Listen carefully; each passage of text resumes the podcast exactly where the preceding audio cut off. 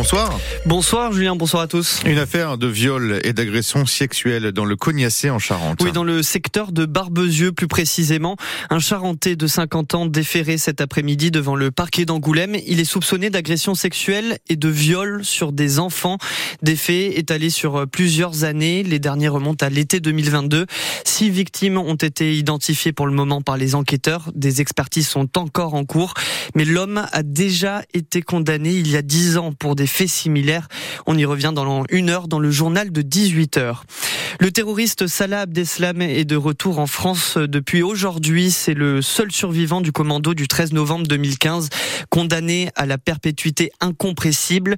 Salah Abdeslam a été transféré ce matin dans une prison d'Île-de-France, annonce le ministre de la Justice Éric Dupond-Moretti. Le terroriste était jusque-là en Belgique. Il y a été jugé pour les attentats de Bruxelles de deux mille seize. Il voulait y rester pour purger sa peine de prison à vie, mais le parquet national antiterroriste français a refusé, d'où ce transfert en France.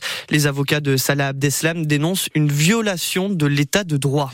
L'actualité ce mercredi, c'est aussi l'hommage national aux victimes du sept octobre. Les mille cent soixante Israéliens tués dans l'attaque surprise du Hamas, le plus grand massacre antisémite de notre siècle, selon les mots d'Emmanuel Macron.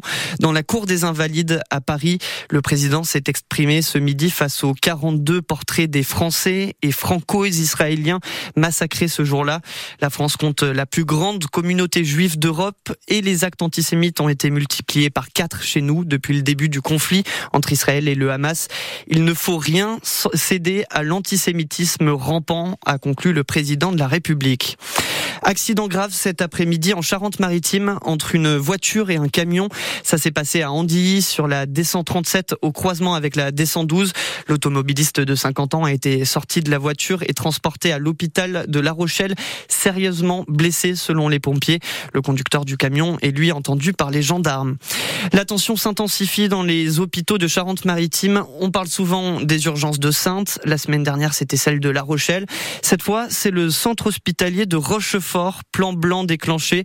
Premier niveau d'alerte, ça veut dire que les urgences restent ouvertes, mais que jusqu'à nouvel ordre, vous êtes invité à voir en priorité votre médecin traitant et à appeler le quinze pour ne pas engorger les urgences du centre hospitalier de Rochefort, c'est-à-dire sur notre site francebleu.fr slash La Rochelle. On n'est que mercredi, la semaine avance trop lentement, Julien. Enfin, en tout cas, c'est ce qu'on se dit quand on aime le rugby et le tournoi Destination. Le quinze de France s'est entraîné cet après-midi à Marcoussis. Deux changements seulement à attendre dans le quinze de départ pour le match face à l'Écosse samedi, malgré la déroute contre l'Irlande.